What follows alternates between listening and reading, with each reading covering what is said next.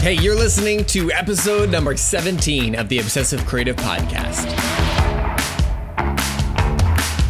This is a community of relentless creators, and here we talk about what it's like to be compelled and obsessed to create work that matters. I'm your host, Luke Cleland, and you can stay up to date on all things obsessive and creative by following me on Instagram at Luke WT. Let's get into the show. Well, I hope you had a glorious Canada Day and July 4th, wherever you're living, uh, at the beginning of this month. And we took a few days off. I'm Canadian, my wife's American. We took a few days off, uh, which also meant not having a podcast last Monday. And I totally missed it. Uh, it has been such a part of my week for the last three months. Uh, so I'm really excited to be back this week and talking creativity with you guys because that's my favorite thing to do. Uh, Allie and I actually were even debating in the first place um, whether we wanted to take time off, and we we were originally planning on going to the U.S. to see her family for the Fourth of July, but it turned out to be impossible uh, with everything going on. So we were wondering, like, what, is this even a holiday still? Like, if it's just like staying at home doing nothing, like, should we? Is it just a normal day? We should just be working anyways. Uh, but we've and and we felt like we were in such a good working groove that we didn't want to kind of throw that off. We're like, I don't want to take a holiday. I want to take a break. Like, we're on a roll. We need to keep going. Uh, but we actually decided to take some time off. We went up uh, to cottage country in Ontario here. We did some paddle boarding and we just, just generally stared at water. and uh, it was amazing and refreshing and invigorating uh, to get back to work. And I know I've said this before, about you know taking walks and and whatever helps your brain to kind of like process things and to just give yourself a break to to, to process. And and it's so true to give yourself the space and the ability to to think and to not be working and producing all the time and um, and it's so true. I was able to think through the prod uh, through the podcast how I can make it better, uh, how I can work on my own photography and other things that I'm doing, and so take a break. Uh, even if it's just for one day and for one afternoon, uh, if you've been going hard for a while, sometimes it's really good to just to step back, uh, to take a, a, deep breath, and it'll just inspire you. It will fill up your tank again.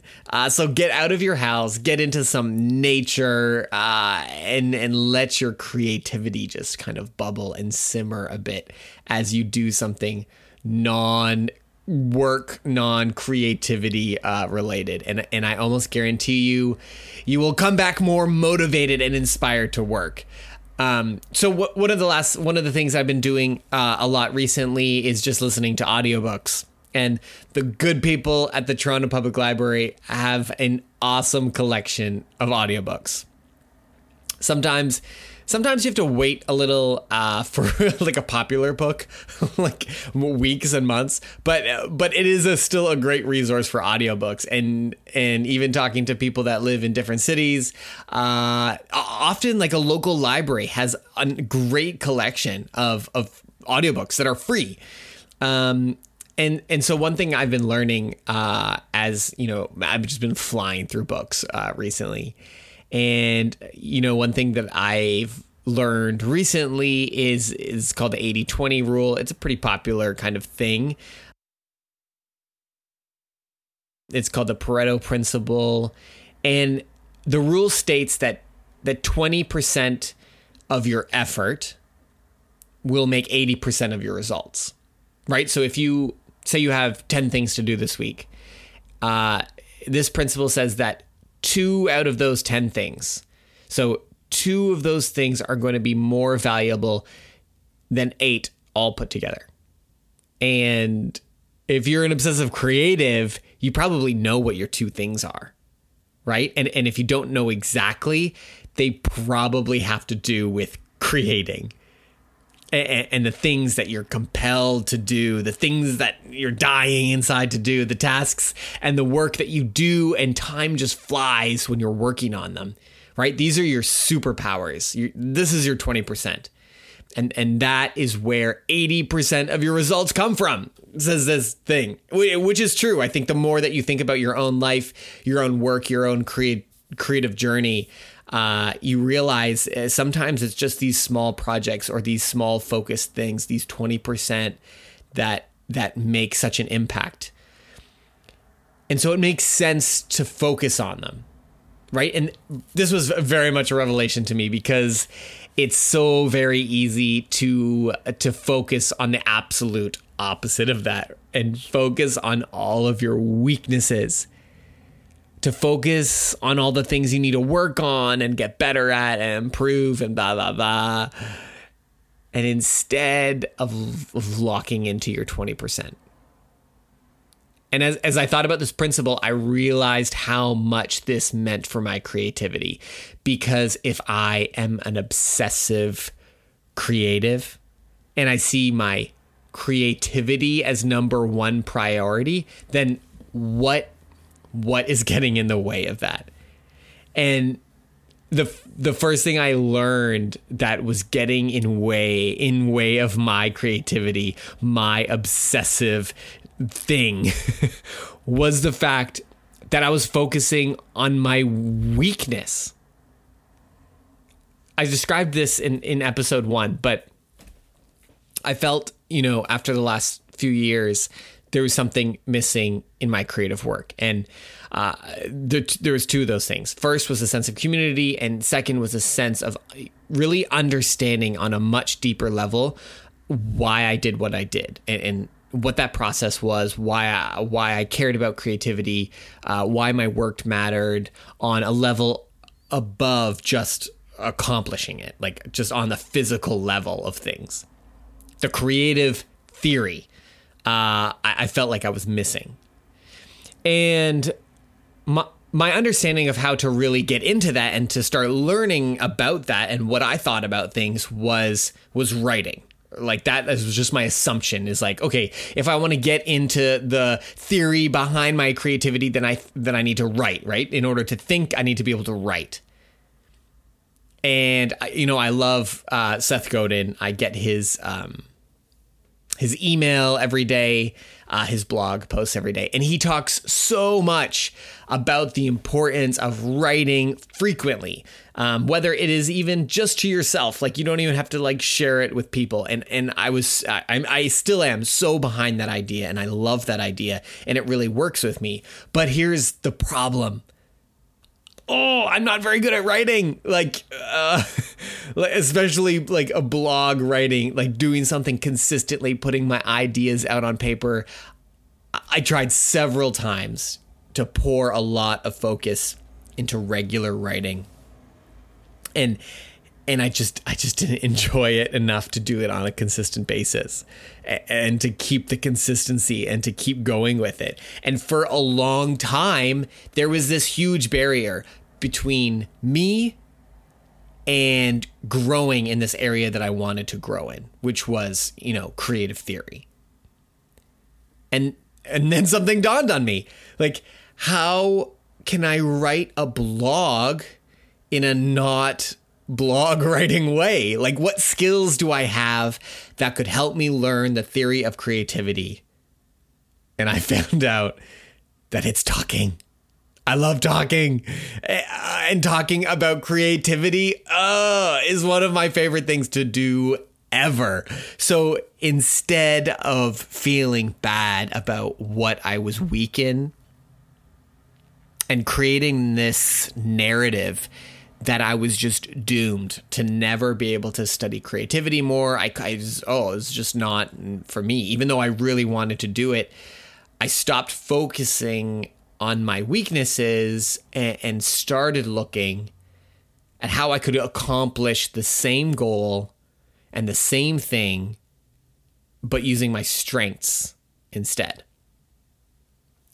The second thing um, that I kind of learned after uh, reading this principle for the first time was the realization that there was these these current social norms that were holding me back from doing my most impactful work.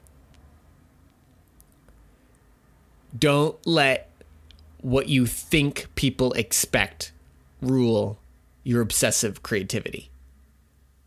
Uh, and and in my mind, it felt normal that people wanted email responses really quickly. Okay, maybe instantly. Uh, and this was just my like this was my assumption. Um, but here's the thing.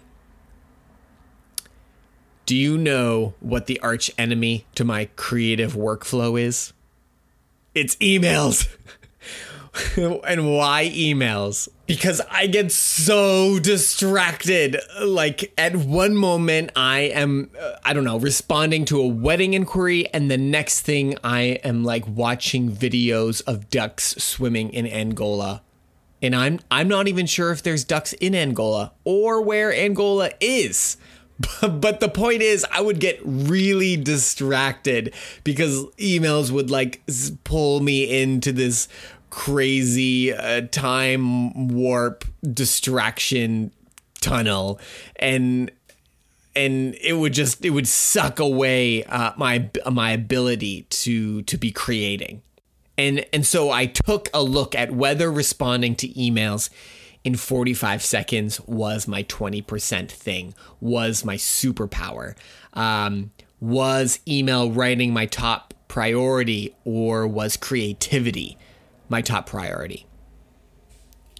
And here's the secret I discovered is you don't have to do anything you don't want to. Like I, I realized I don't have to respond to emails 25 seconds after they're sent. I don't have to I don't have to organize my day by the emails coming into my inbox. It is of course really important that I respond to them in a timely manner and consistently, but they just can't control my day. Because if they control my day, they start to cur- to they start to control my number one priority and that is creativity. And and so what do you feel the pressure to do? What do you feel like you have to do? And the secret is you don't have to do it the way you think you do. You can do it in a way that promotes your creativity, that promotes your priority. And so for me that meant that meant not looking at my emails every every minute, definitely not every hour.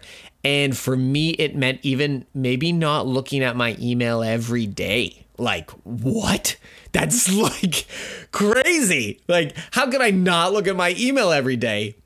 But it meant if this if something else was my number one priority, then I can't be doing this at the same level that I wanted to do other things every day. And it meant for me that I needed to look at my emails on Monday, Wednesday, Friday, and leave Tuesdays and Thursdays uh, email free days that were packed with creativity instead of distraction tunnels. I don't know. Lastly, I learned to accept my powerful few.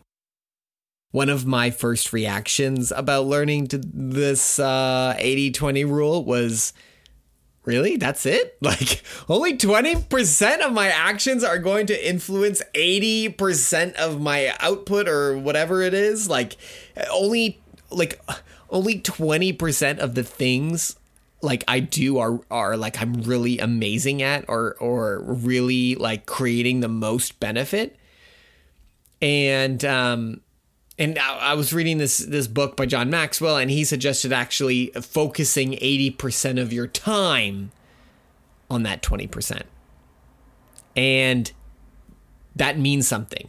That that that twenty percent meant something to me. It meant that I needed to accept just a few powerful things in my life that I needed to focus on. I needed to find out the things that didn't make the biggest impact, the things that I'm not the best at, and figure out a way not to do them or just to make them a lower priority. And I had to accept that I was going to have a powerful few things and realize that it's okay that I'm just going to be maybe bad at some things. I needed to focus on my 20% superpower, and my superpower is creativity, and your superpower is creativity. Do you know what my superpower is not? It is not Twitter. I have tried I have wanted to be on Twitter so many times throughout my life. 11 years to be exact. May 18th, 2009 was my first tweet. It a mere 3 years after Twitter began. And here's the thing. I cannot do it. I have tried I have tried I have tried to do it. I have tried to love Twitter. I have tried twittering every so often, but it is the perfect storm of distraction and overwhelm for me, for someone like me. Uh, and not to mention, I'm not exactly sure what to say in a tweet. And and I've never been able to quite figure it out. And other creatives are on there, and you might be on there, and they are being awesome and they're being great, and I am not. And I've tried so many times to learn, to figure out how to do it better, but I can't. And one day, kind of recently, I realized, you know, I don't have to be on Twitter. And it's okay. And and why is it okay? Because because Twitter is not my creativity.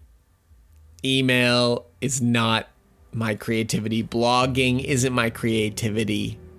Because if if they started taking number one priority, I would become obsessed with them instead of what I need to be obsessed about.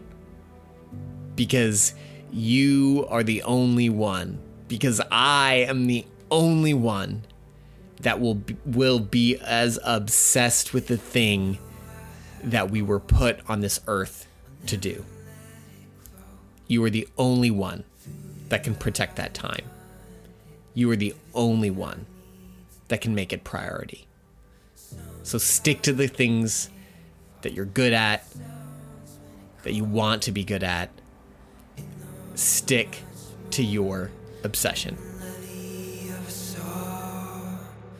Thank you so much for listening this week. Um, it's so cool to uh, keep putting these out, and and you guys keep coming back. You don't know how much that means to me. Uh, I really love uh, hearing from you guys and seeing that you're coming back and you're getting something from an episode, because I really do. I hope each episode encourages you to lean into who you are as a creative and do work that matters. If you love this podcast, I would love for you to leave a review. Uh, it doesn't even have to be any words. Just just a, a nice little five stars would be swell. and until next week, stay obsessed.